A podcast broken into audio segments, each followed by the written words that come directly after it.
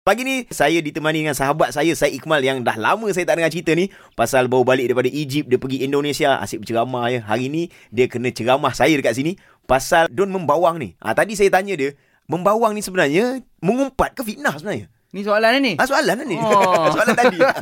Ingat bagi tahu. Okey. Tak, tak, Membawang ni sebenarnya kalau kita fikir dia asalnya macam kita cerita tadi Ah, lah. ah, ah, yes. Makcik tu tengah duk potong bawang, duk Ah, rewang, orang nak kudui kahwin. Ah, ah. Ah, Sambil duk potong bawang tu dia membawang juga. Ah, tu kau tengoklah tu anak dia tu, anak dia tu. Ah, tu suka mencuri. Ah, contoh. Okey, contoh, contoh. Curi apa? Curi hati anak dara orang lain.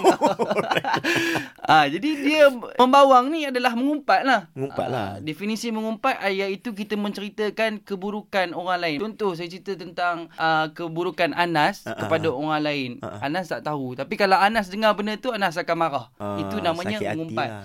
Adapun fitnah, Ah, ah. benda tu tak jadi pun. Kau Tapi kau fitnah tak adil lah. ah, kita mereka-rekakan cerita tu maka fitnah. Ah, itu beza mengumpat tu fitnah. beza dia lah. So maknanya membawang ni lebih kepada mengumpat sebenarnya. Mengumpat sebenarnya. Allah Akbar. Apa yang timbul ni waktu tu? Apa yang menyebabkan dia orang rasa macam nak tell something yang tak elok tentang orang lain agak kan? Kena hati-hati kata Ah. Nabi kan. Nabi kat bagi tahu uh, kita duk mengumpat orang ni membawang seumpama kita memakan daging saudaranya yang busuk atau Allahu membangkai Akbar. Ya, pada ya. hari akhirat kelak. Ha, tu kena hati-hati.